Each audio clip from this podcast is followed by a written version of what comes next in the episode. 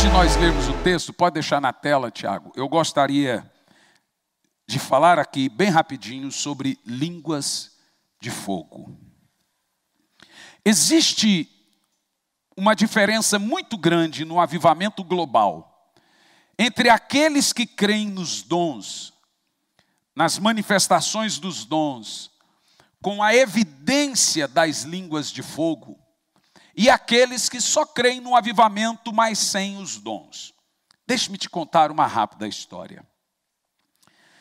Quando o avivamento veio na Rua Azusa, ele veio com um, grupo de ex-escravos liderados por um irmão chamado William Seymour, que é um ex-escravo, isso em 1904.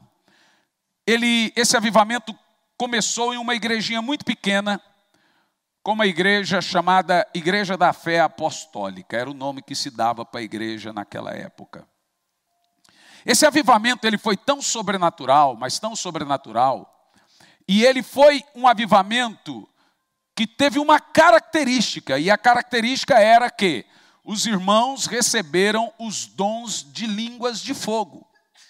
Em outras palavras, eles passariam a falar em línguas, línguas de fogo. Pode ficar tranquilo, pastora Ana já pegou Covid duas ou três vezes e já, foi, já recebeu a terceira dose também. Então ela está bem imunizada, fique tranquilo, é só a rinite dela que eu já conheço, tá bom, gente? Não recebeu o reforço ainda, mas a segunda dose já, né, pastora?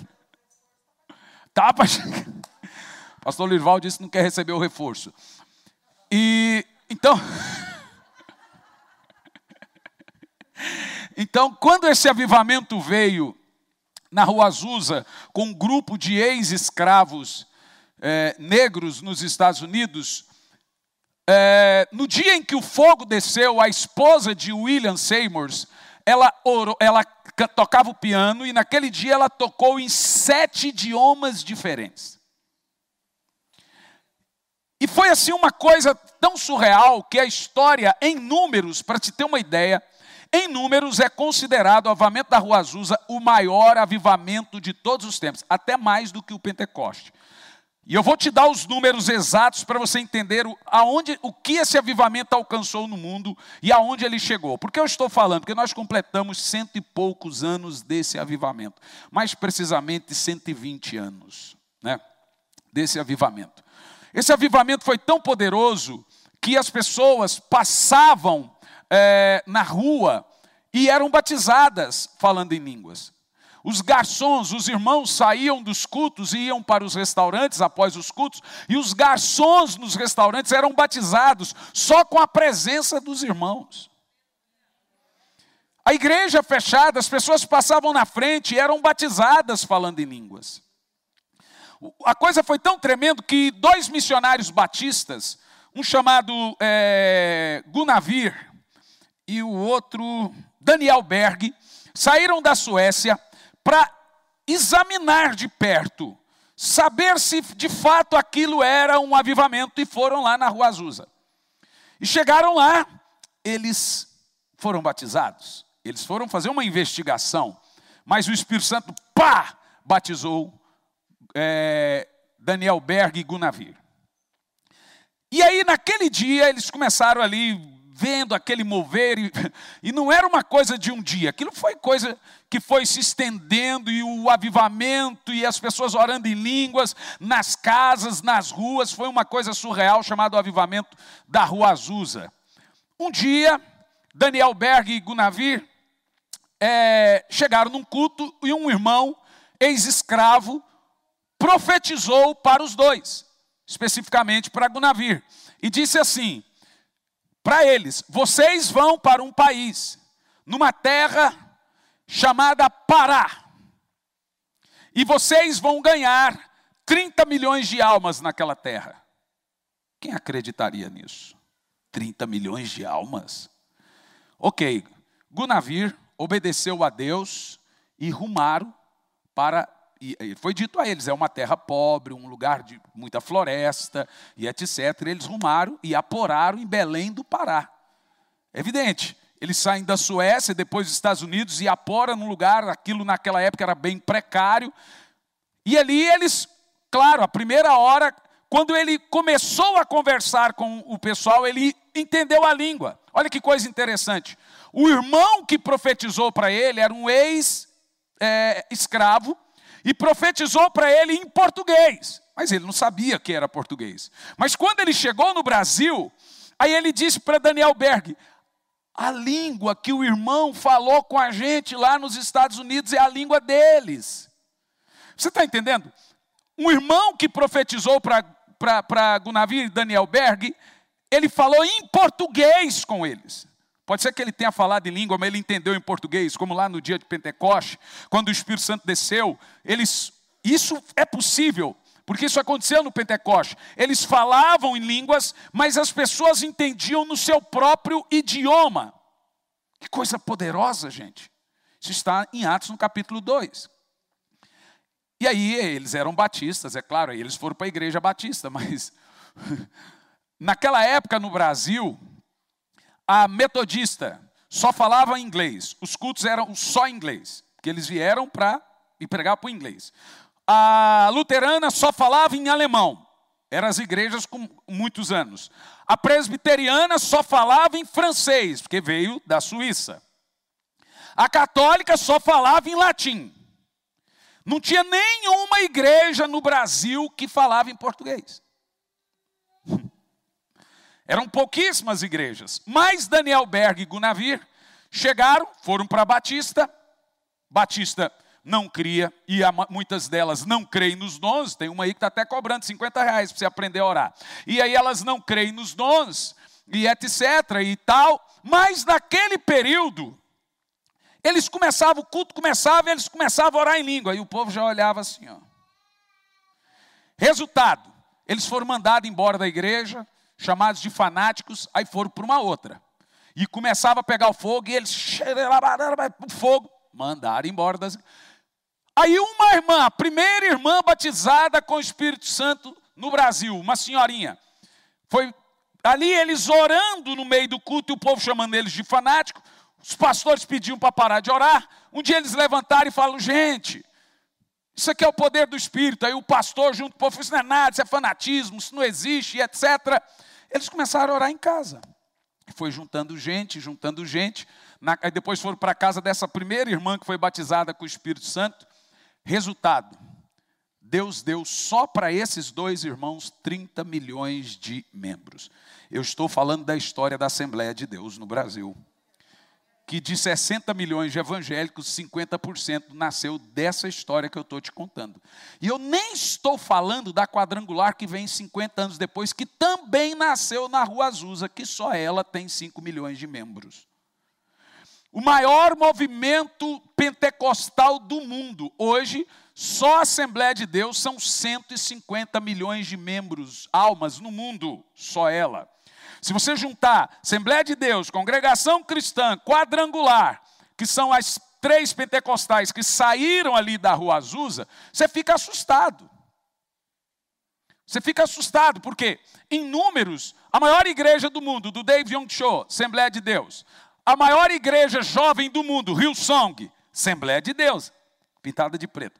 Então, foi a que lançou a moda, tá bom? Só antes vocês me batam aí, a maior igreja que lançou a moda de púlpito de acrílico e preto, Hillsong, Assembleia de Deus. Movimentos pentecostais no mundo inteiro nasceram de, desses, de, de, desse, desse culto de ex-escravos com a manifestação de oração em línguas. E a coisa é tão poderosa, para te ter uma ideia, não desmerecendo, evidente, claro que não, os irmãos tradicionais, mas a teimosia pelo tradicionalismo. Hoje, se você juntar todos os tradicionais do Brasil, não dão 2 milhões de, de membros. Ó, presbiteriana, 800 mil. Os batistas, 1 milhão e alguma coisa. E luterano, não dá 200 mil. Se juntar todos eles, não dão isso. Por que, que eu estou te dizendo isso? porque eles não são irmãos? Não, não é nada disso. Eu estou te mostrando a diferença de uma igreja que veio com a manifestação do poder do Espírito, com demonstração do poder do Espírito, com oração em línguas, crendo nos dons e nas evidências, e daqueles que ainda teimam em desprezar o poder do Espírito Santo. Tem muitos exageros? Claro que tem assim como do outro lado também tem, assim como as igrejas tradicionais preferiram ficar ali naquele meio só método e etc. Tem muitos maçons no meio deles, isso aí, todo mundo sabe disso. E tem, tem muitos exageros do lado pentecostal, é claro. Tem igreja aí que nem parece uma igreja, parece um centro espírita. Claro que tem. Dos pentecostais vêm os neopentecostais, que dá um baita trabalho para a gente ganhar almas por causa dos escândalos? Claro que tem, é evidente que tem. Mas o meu ponto aqui para os irmãos, nessa rápida dissertação histórica sobre o, o, o que é Pentecoste, o que é pentecostal de fato, que nós somos uma igreja pentecostal porque cremos no, na continuidade do mover do Pentecoste, que chegou até nós e ele deve continuar ainda, é que uma grande diferença que se faz no mundo é aqueles que oram em línguas. Essa é a grande discussão. Existe uma diferença gritante para as igrejas que dão ênfase na oração em línguas e as igrejas que não dão ênfase na oração em línguas. Mas, pastor, deveria darmos ênfase na oração em línguas?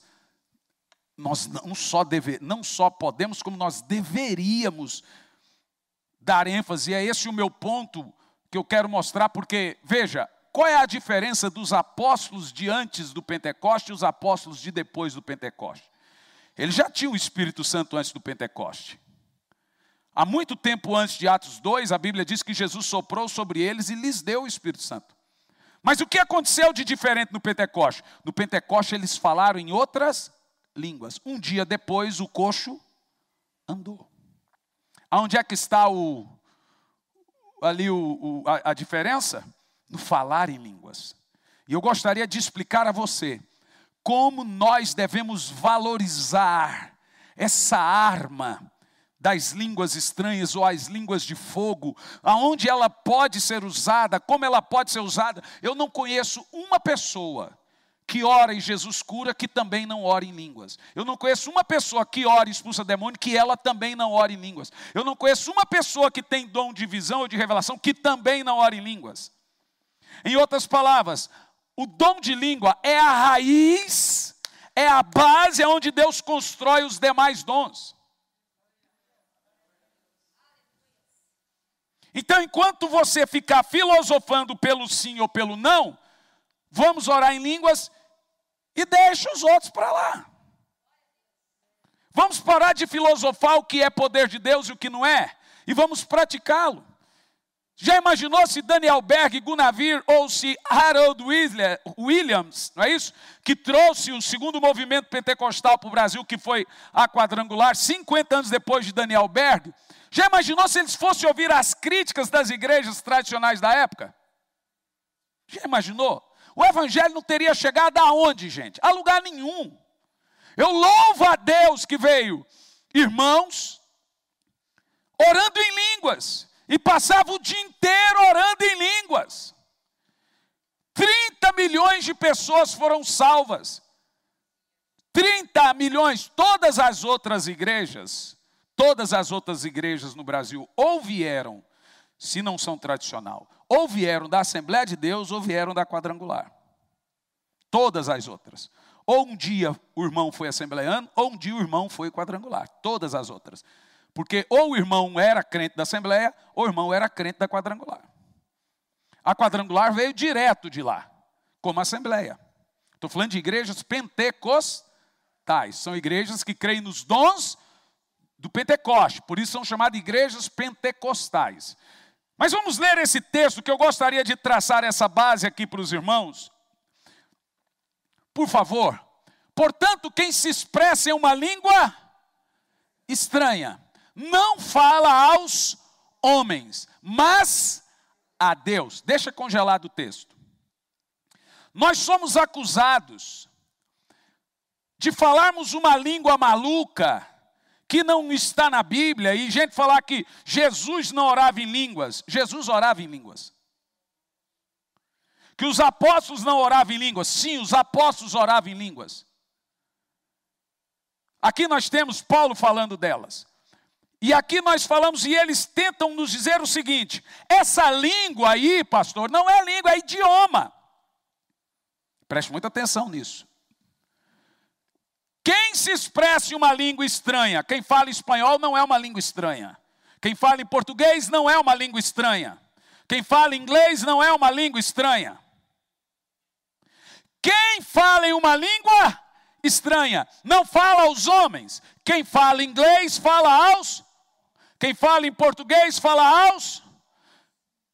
Mas essa não fala aos homens. Mas ele fala a Deus. Quem tá, escreveu isso? Foi William Seymour? Daniel Berg? Foi algum pentecostal fazendo defesa de sua doutrina? Talvez, foi um pentecostal fazendo defesa de sua doutrina, mas não em nossos tempos pós-modernos. Foi o apóstolo Paulo. E olha o que Paulo diz: de fato, ninguém o compreende. Agora ele vai dizer que essa língua é uma língua espiritual, não é uma língua treinada, aprendida. Ele diz: pois em espírito fala em mistérios. Então existe uma língua poderosa que foi dada a nós para que orássemos. E um dos grandes propósitos dessa língua é falar os mistérios de Deus com Deus é uma língua de. É mistério, irmão. Antigamente dizia mistério, vaso. Não era assim, não é? É mistério. É, por quê? Esse mistério aqui, gente, é aí que está o segredo. Orar em línguas não é balbuciar. E eles falam, fica balbuciando coisa que ninguém entende. A ideia é essa mesmo. A ideia é que ninguém entenda mesmo. Você quer ver? Ó? Primeiro, põe o verso 22, por favor, desse capítulo. Verso 22. Deste modo, as línguas são um sinal não para os crentes, mas para os incrédulos. Ó, Paulo está bem da cabeça. Mas ele diz: a profecia, entretanto, não é um sinal para os crentes, mas não é um sinal para o não crente, é um sinal para os cristãos. Sabe o que é importante você entender aqui? Que o apóstolo Paulo, quando ele vai falar sobre a questão das línguas, ele deixa claro que quando você ora em língua, a ideia é que de fato a sua mente fique infrutífera mesmo. Porque nesse momento que você está orando em línguas, é o Espírito Santo que está falando com o seu espírito. É uma comunicação espiritual, não da minha consciência. A mente, de fato, a ideia é que realmente essa mente fique é, fica sem saber. Você quer ver? Ó, veja o verso 18 e 19. Vamos lá. Paulo falava em línguas? Leia, por favor, e responda, Paulo. Leia.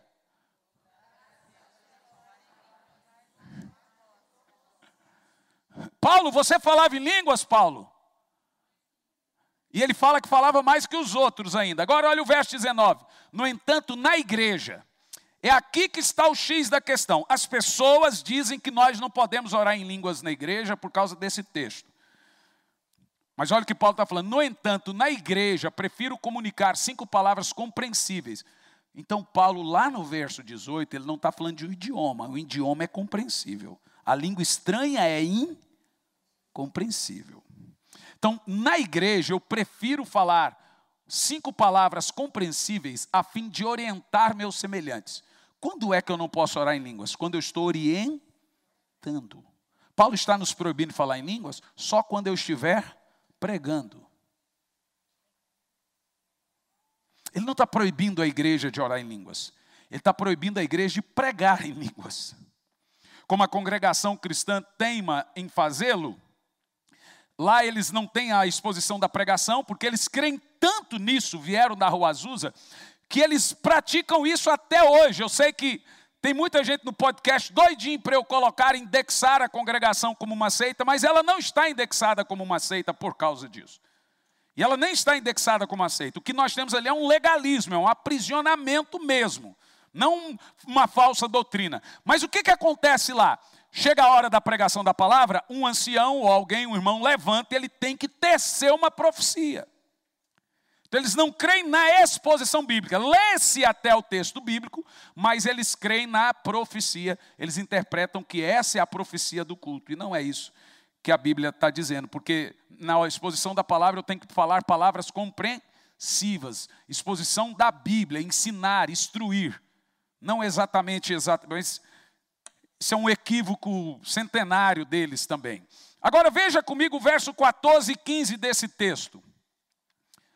Pois, olhe bem, gente, se oro em língua, não é se falo em espanhol, português, inglês, se oro em língua, o meu espírito ora, mas a minha mente fica improdutiva. Então a ideia da, de, do Espírito Santo é realmente isso: é que você pense que está falando coisas sem nexos, porque a ideia é confundir o diabo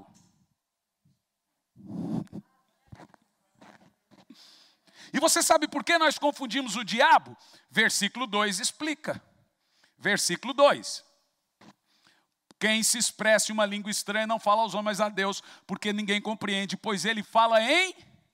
Qual é o segredo do Espírito Santo te dar uma oração em línguas e você entregar os planos de Deus? Se tem que ser um mistério. Então, a oração em línguas foi uma arma do Espírito Santo de guerra para sabotar o diabo e não ser sabotado por ele.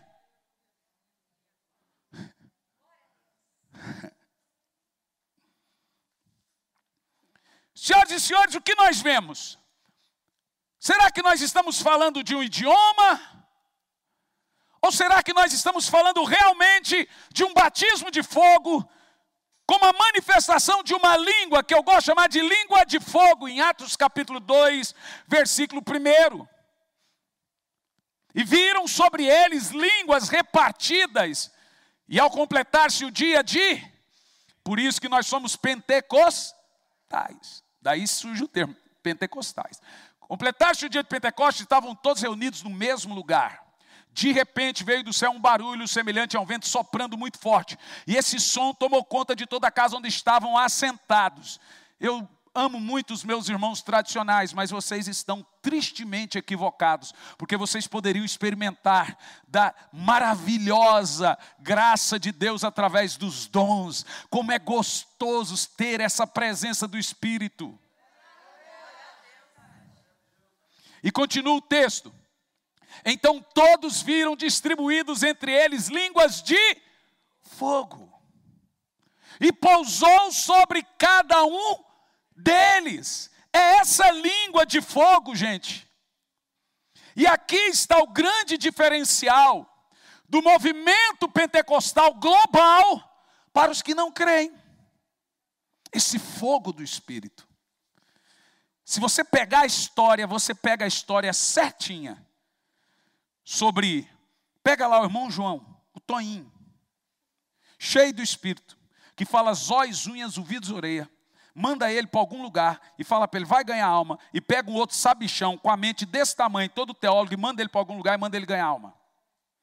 O sabichão não vai querer nem ganhar alma. Uma das coisas que eu disse essa semana para um pastor, a igreja evangélica está num momento perigoso porque ela está se tornando coisa de rico. Vou dizer de novo: blogueiros, jogadores, artistas, gente famosas, o evangelho está se tornando coisa de elite, como foi antes do, da Rua Azusa. E por quê? Porque o rico não gosta de escândalo. Fui expulsar demônio numa igreja, manifestava demônio, o povo pegava e escondia, escondia, pegava e escondia. Chegando no outro dia, eu falei, por que vocês estão tirando? Não, porque. Mas quando era cura, não, esse deixa. Por que vocês estão escondendo as pessoas ali? Não, pastor, porque, veja bem, isso incomoda as pessoas. Falei.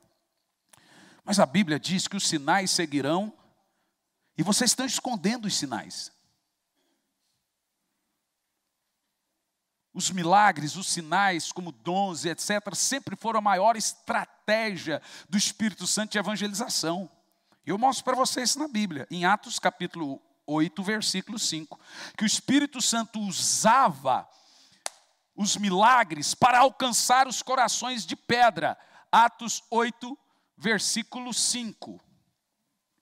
Indo Filipe para uma cidade de Samaria, ali ele pregava Cristo. Assim que o povo ouviu a Filipe, agora olhe bem, e viu os sinais e maravilhas que ele realizava, o que, que acontece?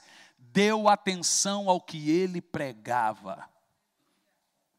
Viu só? Qual foi a estratégia de Deus para Samaria? O poder. E Paulo disse: Eu não vim a vocês com palavras persuasivas ou sabedoria humana, mas eu vim com demonstração do poder do Espírito. Os irmãos precisam entender que naquela época a igreja apostólica viveu numa época do culturismo, a época de epicureus, a época do, da grande sabedoria grega. Né? Os filósofos se reuniam nas praças e o povo parava para ouvir as sabedorias dos homens.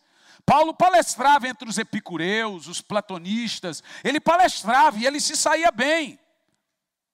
Mas não foi esse o diferencial de Paulo, e aí que está o X da questão. Paulo, quando se converteu, ele pensou já de cara: eu sou o cara indicado para ser o pastor da igreja. Deus mandou ele embora da igreja. Falou: não precisa ser, não.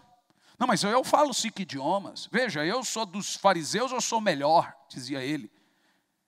Eu sou o mais capacitado. Deus mandou ele embora. Falou: não, vai, mandou embora. Ficou 16 anos até ser chamado de novo, porque ele tinha que entender que o Espírito Santo não precisava da cabeça dele, não precisava da, dos idiomas que ele falava, que ele falava. Aí sabe quem que Deus usa? Onze homens ignorantes, doze, onze homens ignorantes. Se eles tinham estudo ou não, nós nunca vamos saber, mas eram pescadores. E eles viraram o mundo de ponta cabeça. E agora, quando Paulo vem para o ministério, ele vem quebradinho, porque ele vem depois de 16 anos trabalhando, ele vem humildezinho, aí Deus pega ele, põe fogo nele, aí ele vai ganhar o mundo para Cristo. Aí Paulo vem dizer: veja, eu não estou indo com a minha sabedoria humana, eu não estou indo com a minha cabeça técnica, eu estou indo no poder do Espírito. Eu estou indo cheio do Espírito. Meus amados irmãos, o que sempre vai fazer a diferença é a unção. Essa semana, um pastor amigo meu, dessa área tradicional, postou no Instagram dele, eu sigo ele, ele me segue, mas essa semana eu, eu fui maldoso com ele, depois dele ter sido maldoso. Ele escreveu: Não existe pregador ungido, não existe esse negócio de unção falando que esse pregador ungido, unção, não tem esse negócio de um tem mais unção, outro tem menos unção, e pá, pá. Eu falei assim: relaxa, reverendo, todo mundo já sabe que você não tem unção. Não precisa provar para ninguém, a gente já sabe que você não tem. Eu não sei, eu não vi o resto, pode ser que ele me bloqueou. Você nunca vai ver uma pessoa ungida fazendo uma tese contra a unção.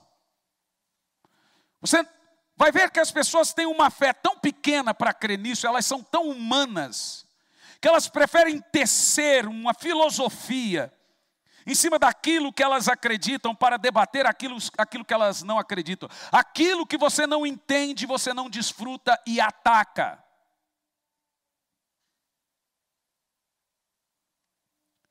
As línguas de fogo distribuídas para o povo de Deus na Bíblia é o grande diferencial ainda para um cristão. Não importa se ele é alto, se é baixo, se um é escandaloso, o outro não é, se o outro fala gemido, se o outro ora alto, mas a igreja deveria orar em línguas. Porque a Bíblia fala delas, os apóstolos oraram em línguas. Ela foi distribuída no mundo. Os morávios vieram com isso. Todos os grandes, de. Moody, Finney, ah, como eles odeiam Finney.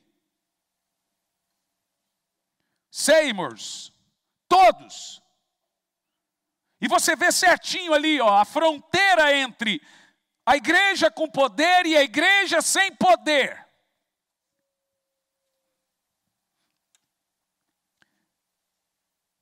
Contudo, nós precisamos diferenciar na Bíblia os três tipos de línguas que a Bíblia compõe para nós. Agora é uma parte um pouco técnica. O primeiro tipo de língua, mencionado por Paulo, é a língua como sinal de maravilhas. Está no versículo 22 de 1 Coríntios 14.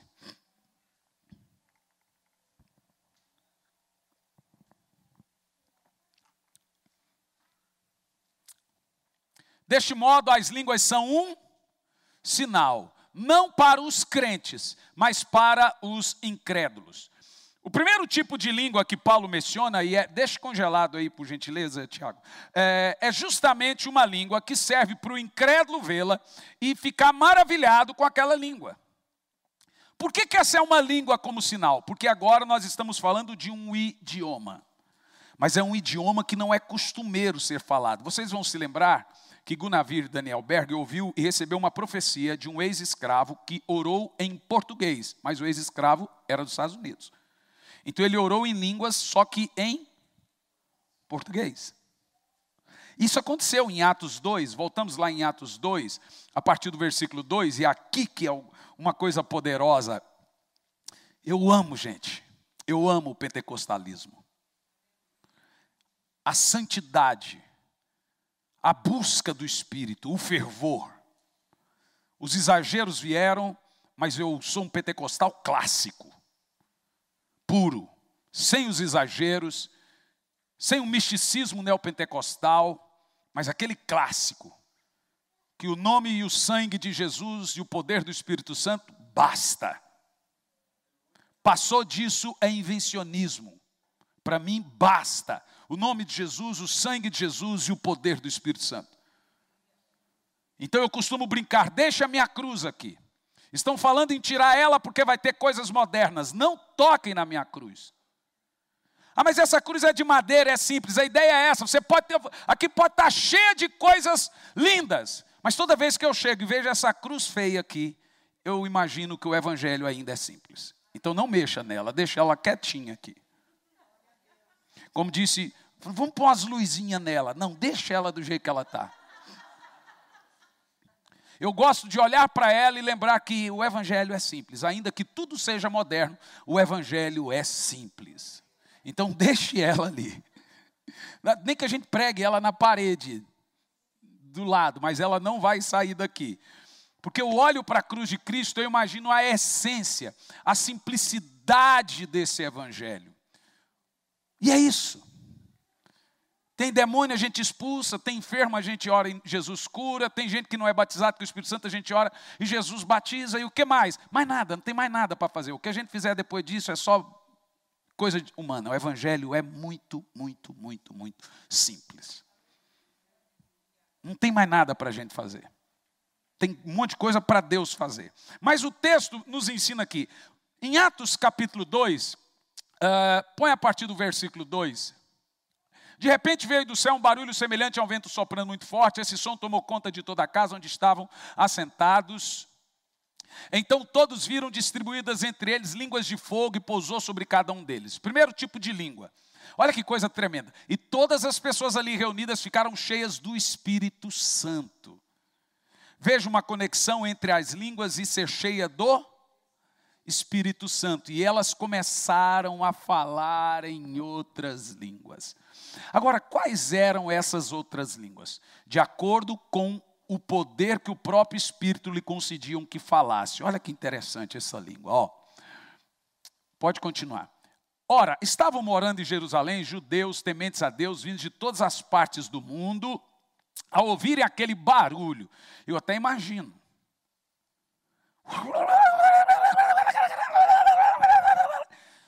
Você já você vai numa vigília que não tem som, não tem nada, não monte alguma coisa. Rapaz, é de longe que você ouve. Eita, som bonito. Eu acho que dava para a gente no monte de vez em quando, né, gente? Vocês vigiam, viu? e viu um barulho, e ajuntou-se um grande número de pessoas. Agora olhe bem, olha o que Paulo está dizendo. E elas ficaram maravilhados, porque cada um ouvia falar em sua própria língua. Agora veja, eles estavam orando em línguas, mas quem ouvia, os ouvia em idiomas. É a mesma coisa do Gunavir lá, ó.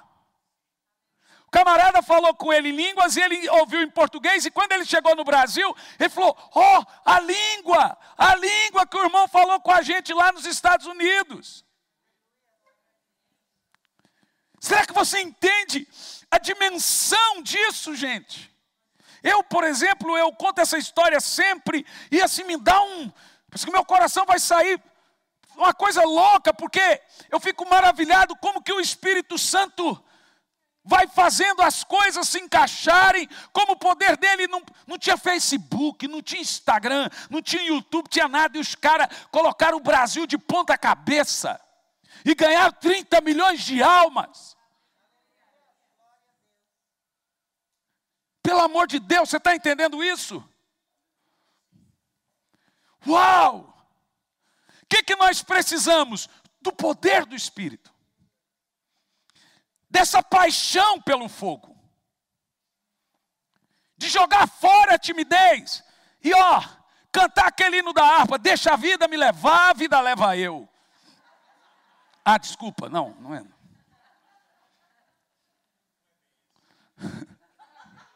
Não era bem esse hino, mas eu quero dizer para os irmãos o seguinte: deixa o Espírito Santo me levar. Nós temos que entender, irmãos, pouco me importa Teve uma irmã que escreveu para mim: eu, O senhor mudou muito suas pregações, mas eu continuo a gostar de você. E eu perguntei para ela: O que, que eu mudei? Ah, o senhor antes ensinava mais, agora o senhor está falando mais de poder. Eu falei: Então melhorei.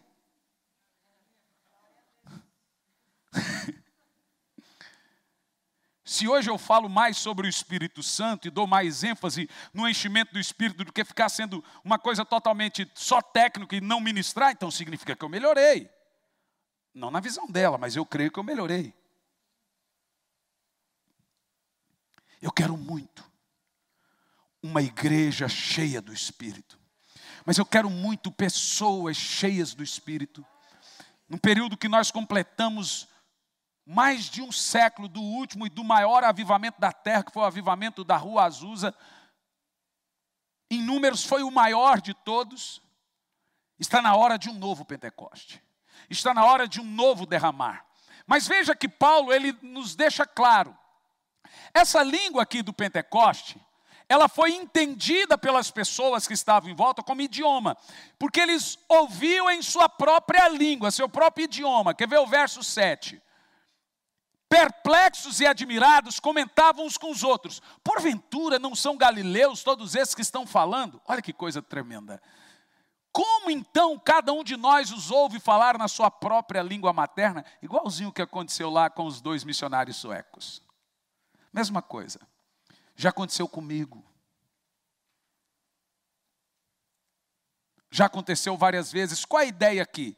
A ideia é justamente essa o evangelho precisava ser propagado, as pessoas não tinham cursos de idiomas, a maioria não sabia ler e nem escrever. Então, isso aqui é o Espírito Santo dando um dom de maravilhas para as pessoas aprenderem idiomas ou falar e as pessoas compreenderem o que estava sendo falado na língua natal delas, para que o, Espírito Santo fosse o intérprete de cada ouvinte, para que o Evangelho pudesse ser pregado. Que coisa, não? Por isso que o primeiro tipo de língua é um sinal de maravilha, porque a pessoa, ela ouve você falar e ela fala: "Uau, você fala minha língua".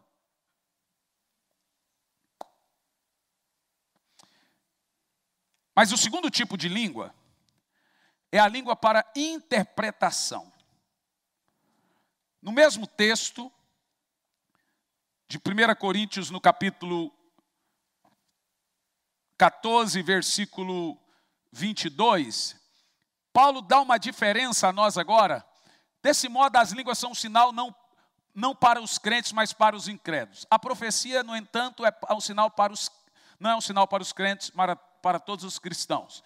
E no verso 23, Se, portanto, toda a igreja se reunir no lugar e todos falarem em línguas, e entrar uma pessoa não instruída ou descrente, por acaso não dirão que estão loucos? Deixa congelado. Eu acho que louco até é Paulo.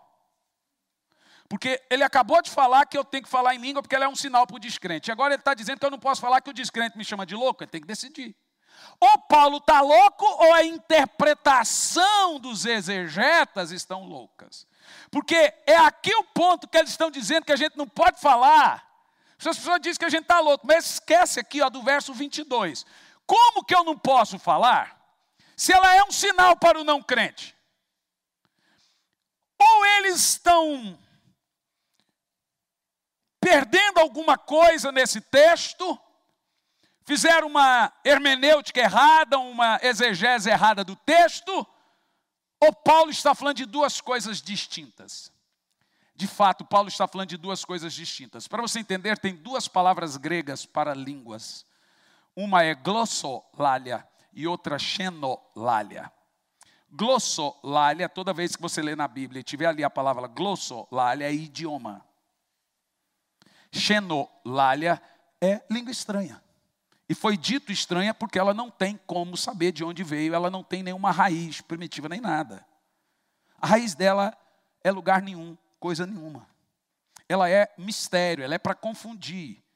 É uma arma de guerra poderosa, é de propósito, para ela ser esquisita. Ela sai da sua boca uma coisa balbuciada, estranha, mas ela não chega lá no céu assim. Da sua boca é estranha até para você, mas não é para quem está ouvindo e levando. Pode ficar tranquilo que o que chega, quem leva ela para o céu, o Espírito Santo que chega lá é uma coisa muito casadinha. Mas olha, que coisa interessante. Voltando ao texto, 22, é um sinal para os incrédulos. 23, os incrédulos me chamam de louco. O primeiro termo de língua no versículo 22, sinal, língua, sinal para os incrédulos, é glossolalia. O que Paulo está dizendo é o seguinte: se eu falar num idioma que eu não consigo falar, mas por um dom do Espírito, as pessoas vão falar, uau! Como foi no Pentecoste, ficaram maravilhados. Essa língua, a primeira, é sim um idioma, mas a segunda não é. Tanto que não é um idioma que se o incrédulo me ouvir falar, vai me chamar de louco. Se o incrédulo me veio falando inglês, me chama de louco. Ou qualquer idioma. Para ele me chamar de louco, ele tem que me ouvir falando como louco. Por que, que aquele povo chamava os discípulos de loucos ou de bêbados? Você já viu como se comportam os bêbados? Então, será que eles estavam ali todos comportados Dá para você pensar que todo mundo, quando viu os crentes, falou: estão todos, são galileus, estão todos bêbados a essa hora da manhã. Eu não quero nem imaginar o peteco que eles estavam fazendo, era um sapé caiaiá. Aquilo estava parecendo, sabe, aquele escudo da tarde da benção de Corim, de Monte. Você acha que eles estavam todos comportadinhos? Você acha?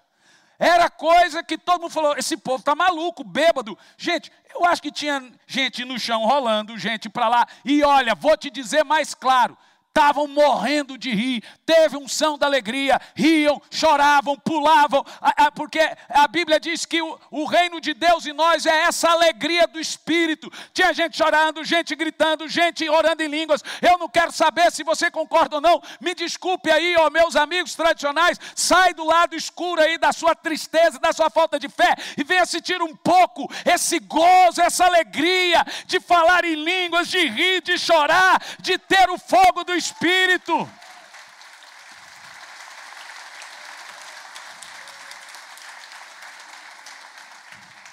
É por isso que eu falo. Querem um avivamento, mas um avivamento como se pede um x-salada. Não quero com ovo, não quero com ervilha, não quero com pepino. Eu quero assim, eu quero avivamento, mas não queremos oração em línguas. Eu quero avivamento, olha, mas aqui a gente não expulsa o demônio. Olha, eu quero avivamento, mas a gente não crê nisso. Não! Ou você pega o pacote todo do Espírito, ou nada feito, porque não existe avivamento à maneira da Assembleia de Deus, não existe avivamento à maneira da Batista, não existe avivamento à maneira da quadrangular, existe avivamento à maneira de Deus, existe avivamento do jeito de Deus, do modo de Deus, e quando Ele traz, não tem o que fazer. O jovem falou, pastor, o que é avivamento? Eu falei, irmão, é mais fácil eu te dizer o que não é avivamento. Vem cá. Você está vendo aquela vaca pastando? Estou vendo. Aquela vaca pastando não é avivamento. Mas vem aqui. Você está vendo aquele passarinho no poste cantando? Estou vendo. Aquele passarinho no poste não é avivamento.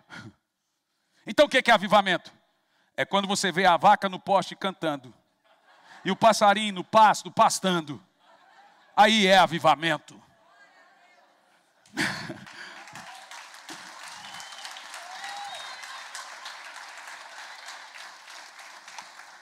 Sabe por quê, meus irmãos? Não dá para você encaixar Deus no cronograma da sua ortopraxia, da sua eclesiologia, da sua confissão de fé. Nossa igreja não crê nisso. Engula sua confissão de fé. Porque quando o Espírito Santo desce, ela não serve para nada. Não serve seu dogma para nada. Se ele quiser ressuscitar morto, ele ressuscita, você crendo ou não. Se demônio tiver que manifestar, ele manifesta, você crendo ou não. Se tiver que gente ser curada, será curada, você crendo ou não. Ele bagunça o cronograma do homem, não o dele.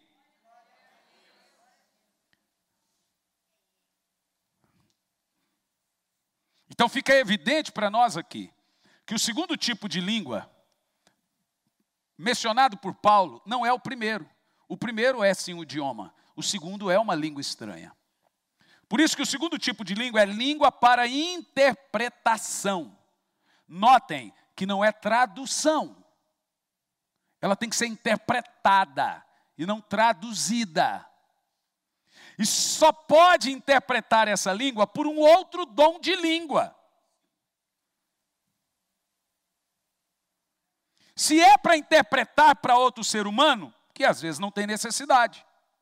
Mas se tiver uma pessoa que tem o dom de interpretação, irá interpretar o que o Espírito está dizendo, e aí é isso que a Bíblia chama de edificar a igreja e chama de profecia. Quando há inter interpretação. Há pessoas que o mesmo que tem o dom de língua também interpreta, não necessariamente, mas acontece. Para você entender o que eu estou dizendo, é nesse contexto que Paulo fala em 1 Coríntios 14, falam todos em línguas. Paulo, ele diz para os irmãos buscar o dom de língua. E aí nós somos acusados e diz, mas esse é o menor dom da Bíblia. Você nunca leu isso na Bíblia. Você leu que ele não tem a importância dos outros, porque é o único dom que edifica só um, só quem fala. Enquanto os outros edificam. É só por isso. Agora, ele é o único dom que edifica quem fala. O dom de cura não edifica quem cura.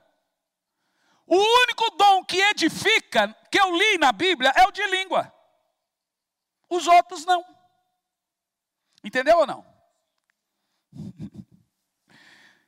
Isso é maravilhoso.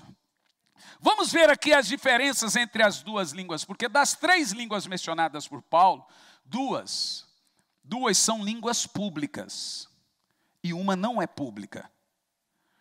Verso 22 e 23, de novo na tela. Primeiro, Paulo diz: as línguas são um sinal para os descrentes. Segundo, ele diz: se vocês falarem línguas, os descrentes pensarão que vocês estão loucos.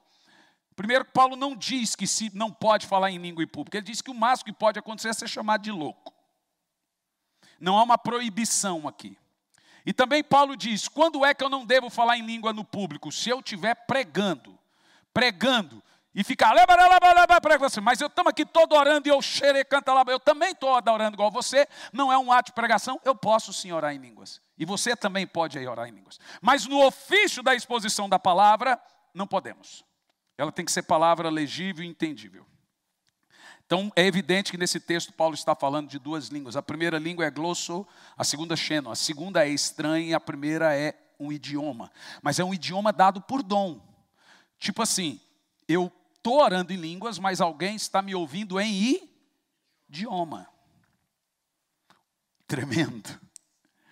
Irmão, se você souber como esse nascedouro de poder, como roubou, roubaram da igreja esses mais de mil anos de trevas, quando a igreja se desviou em 310, é, é, quando a igreja se desviou a partir do concílio de, de Nicéia em 310 com Constantino, então cristianizou-se Roma, o imperador Constantino, e agora ele determinou que tudo tinha que ser cristianismo. Então eles pegaram todos os santos, os deuses do panteão grego, panteão é, é, é romano, panteão sumério, babilônico, pff, jogaram dentro do cristianismo, e agora eles começaram a tirar milagres, dali vem o, o sensacionalismo, não, o tempo de milagres acabou, por quê? Eles tiveram que dar resposta para a falta de poder, porque não tinha mais milagre, não tinha nada, então eles criaram uma teologia para provar que o tempo de milagres ficou só para Paulo para os apóstolos. E aí nós vemos em mais de mil anos de trevas, tiveram que inventar santos chorando, porque ninguém cria mais nada.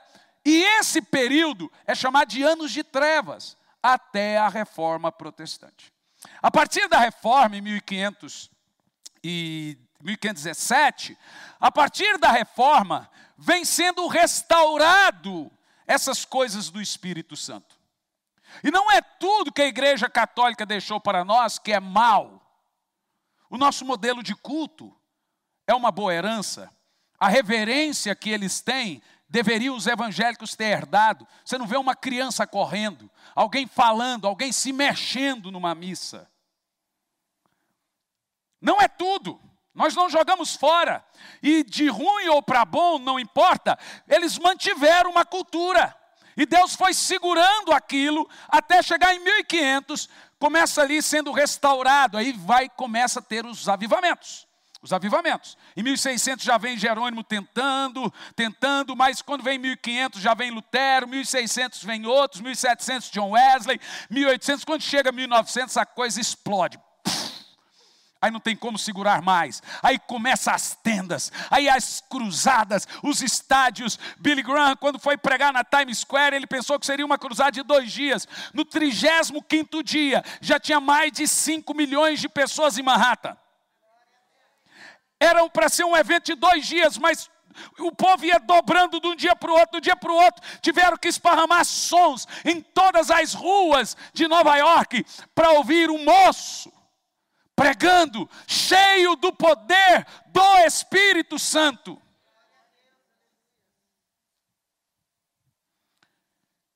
Isso foi virando uma panela de pressão, e Deus foi restaurando aquilo da igreja apostólica, com os avivalistas, até chegar em nós. E eu, eu encontro aqui um ponto de convergência dos avivamentos. Todos eles deram liberdade para o Espírito Santo. Não atrapalharam Deus em nada.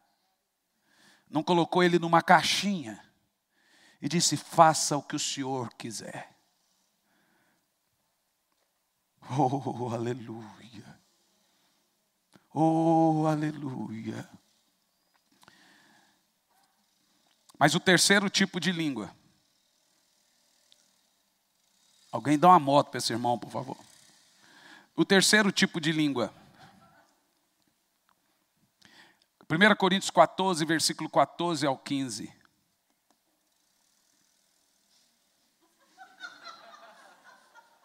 É, às vezes é o pessoal da academia, gente. A língua como oração pessoal.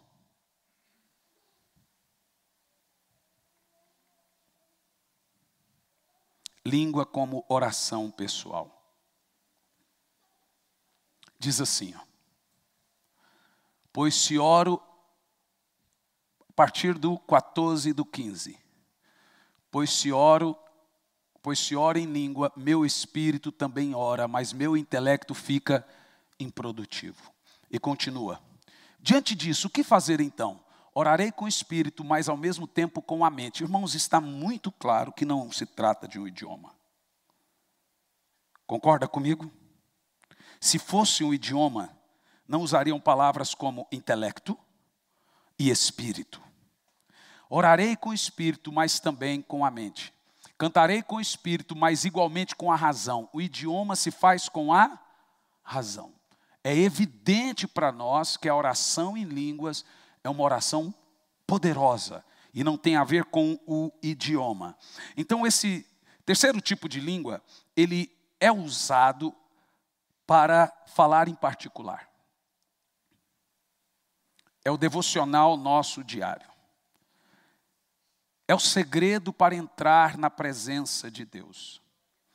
E nós entramos em Sua presença com esse nível de oração em línguas.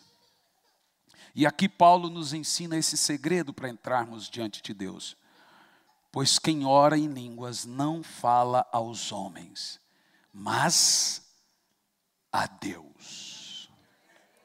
E essa é a diferença. A língua para oração pessoal, edificação pessoal, devocional, adoração, é o seu espírito adorando, falando ou cantando o espírito na língua celestial.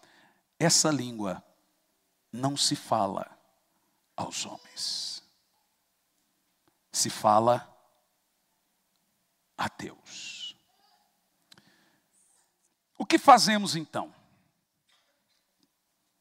No verso 14 e 15, Paulo fala: Eu tenho que orar em línguas, mas também tenho que orar em português. E a oração em línguas, gente, ela é muito importante. Preste muita atenção. Ela não necessariamente precisa ser alto, mas tem hora que não dá para. Eu não consigo. E eu vou dizer bem certo eu sou aquele extravagante. Eu sou extravagante. Tem gente que não é. Mas todos nós deveríamos buscar a oração em línguas. Ela nos dá autoridade. Ela, ela traz os mistérios de Deus ao nosso coração. Você ora em línguas, você ora em línguas, o Espírito Santo lhe dá direções ele lhe revela em sonhos. Você pode estar orando em línguas dirigindo, você pode estar orando em línguas trabalhando, você pode estar orando em línguas dentro do avião, você pode estar orando em línguas que você quiser. Pouco importa o que você está orando em língua, pouco importa o que você entende. A Bíblia diz que nem é para você entender. Aquilo é uma atitude do seu espírito e do Espírito Santo. Mas você deveria orar em línguas. E se você não ora em línguas, você deve buscar incansavelmente até o fogo descer. Porque, meus irmãos, se há 100 anos atrás desceu no Belém do Pará dois suecos, europeus, europeu pipocando em língua, irmão, por que, que você não pode? Aqueles dois europeus pulavam igual pipoca. No Pará, gente, no meio daquele povo, o povo do Pará são fervorosos sem fogo do espírito. Você imagina? Eu fico imaginando a história dos avivamentos. Eu fico maravilhado. Meus livros são dessa grossura. Então, eu estava numa livraria esse dia, eu não posso entrar em livraria, e comprei um monte de caixa de livro aí. O pastor falou: Você está feliz? Eu falei: Eu estou. Minha mulher, não sei se vai ficar muito, não. Aí eu já chego em casa e falo, onde é que vai pôr esses livros agora? Não tem nem lugar para pôr mais livros. Eu costumo brincar, gente, pare de comprar livro, leia os que você já tem. Bom, mas só o fato de estar ali, na hora que eu preciso, eu vou lá e pego. Mas deixe-me te dizer uma coisa. Eu fico tão maravilhado. Como que a engrenagem do Espírito vai ao, ao passar dos anos funcionando. E ele e ele está repetindo de novo, gente. Eu acompanho isso, eu estou acompanhando, eu estou percebendo que o Senhor está repetindo tudo de novo. Veja, esse período desses avivamentos é o período da gripe espanhola que matou mais de 50 milhões de pessoas. Você entende o que eu estou falando? O século do Espírito Santo é os, os anos de mil e, 1900, século 20, né? É chamado século do Espírito Santo, do movimento pentecostal. Duas guerras. Século de Stanley, de Lenin, século de Guerra Fria, século de Pearl Harbor, século de Hiroshima e Nagasaki, século é o pior século do mundo. Século de uma gripe que matou 50 milhões de pessoas, a gripe espanhola. Mas é o século de Gordon Lindsay, de Evan Roberts, de William Seymour, de Billy Graham.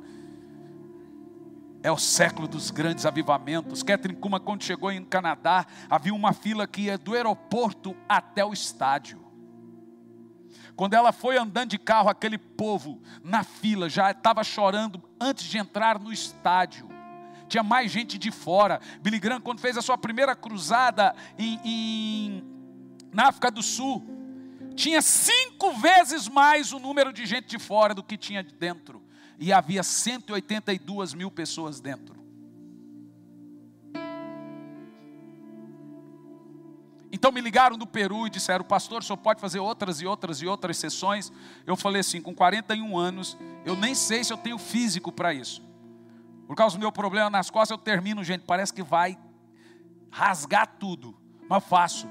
Pastor, o povo está muito sedento e não dá para fazer em uma sessão só.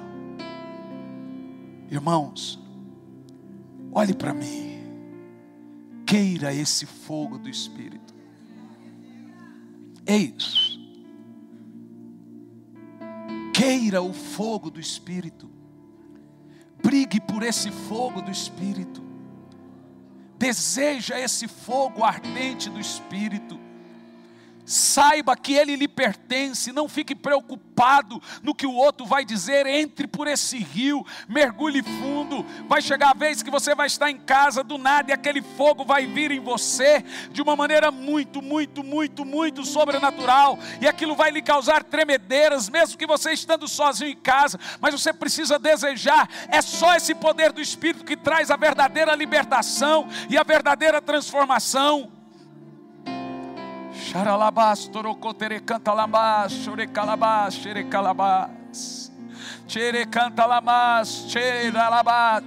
Você sabe que quando você ora em línguas no reino espiritual é fogo que sai da sua boca, é como se fosse faíscas saindo. No reino espiritual é como se houvesse uma coluna de fogo na sua cabeça. Foi isso que foi dito lá no Pentecoste.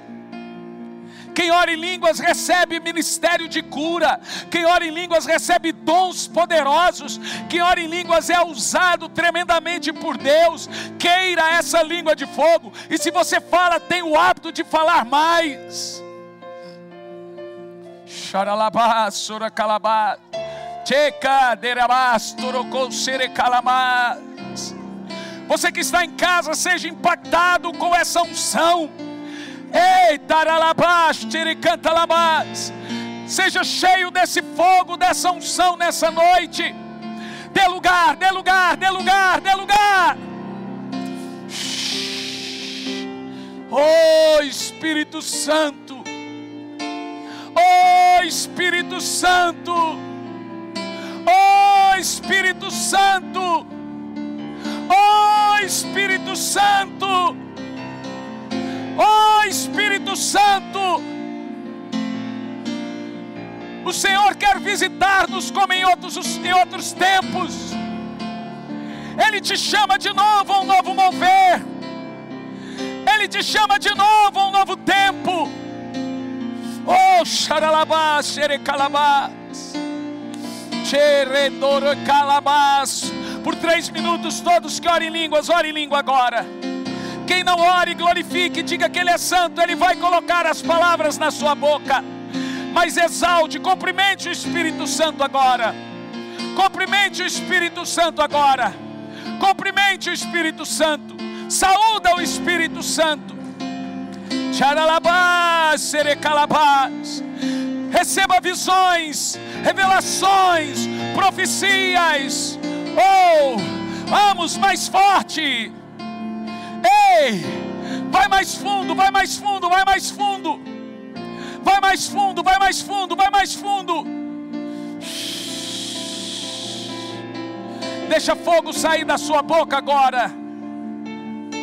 Deixa fogo sair da sua boca agora. Oh, xerecanta labás. O Senhor está me mostrando algo poderoso aqui agora correntes de fogo. Ele está reativando ministérios parados aqui. Gente que estava com o ministério parado.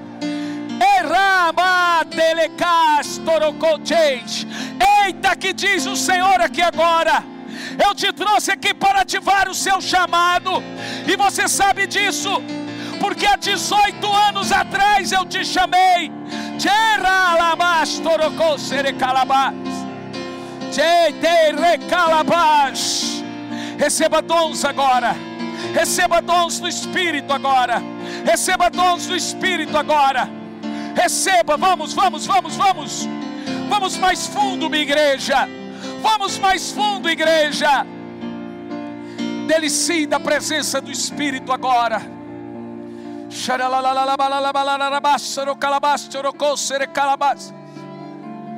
Meu irmão, fique em pé, fique de joelho, deite, role, mas não fique sentado, faça alguma coisa.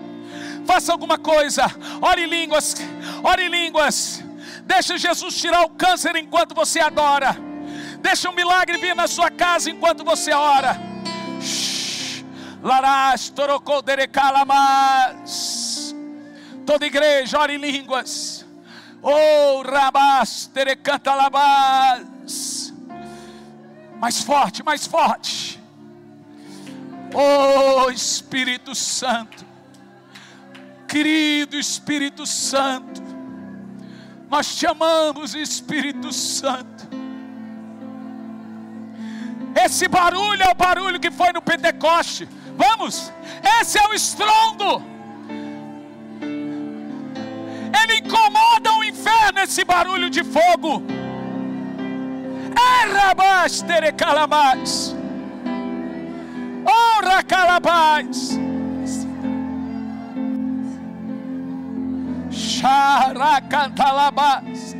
Xerecantalabás. Dos terecalabás. É a unção que faz a diferença aí da igreja.